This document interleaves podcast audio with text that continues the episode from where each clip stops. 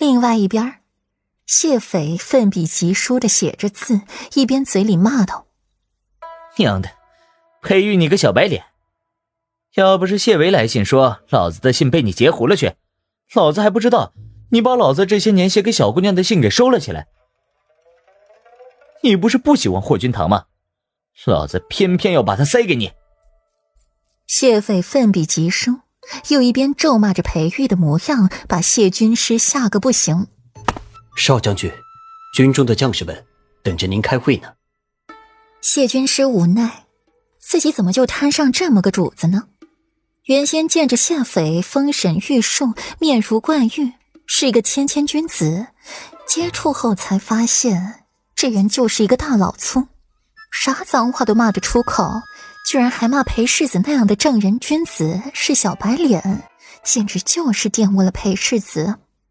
裴世子般般弱化如皎月，明月清风，岂能容你这般谩骂？裴世子忍至如今，谢军师不得不感叹一句：“裴世子好涵养。”行了，老子知道了。提起开会，谢斐心底又是一阵气闷。连月大雪阻塞了道路。押解粮草也成了难事，军中剩的粮草最多维持一个月，可看着外面的雪这么下，估计还得再下一个月。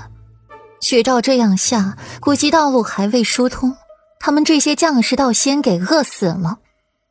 原本今年年关之前，他就可以回平城去见顾小姑娘的，哪成想被大雪困在了边关。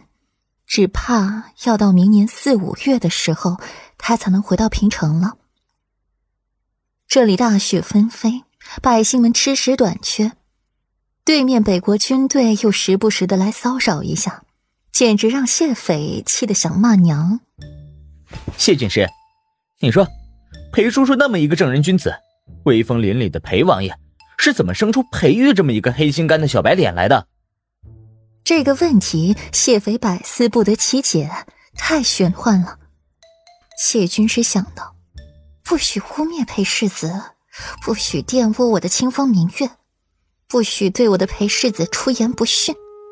如果谢斐的老子在这里听到谢斐这么一番话，一定会控制不住自己的洪荒之力，一巴掌呼谢斐脑门上去，然后破口大骂道：“混小子！”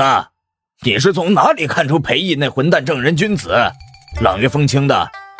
裴毅那个混蛋明明就是个花花公子，常年流连青楼，是一个彻头彻尾的伪君子。还好裴玉那小子不像他老子，像温家小姑娘温文尔雅、温润如玉，那才是真的如月君子。谢军师，谢军师，谢军师，本将在和你说话。谢斐连喊了三声“谢军师”。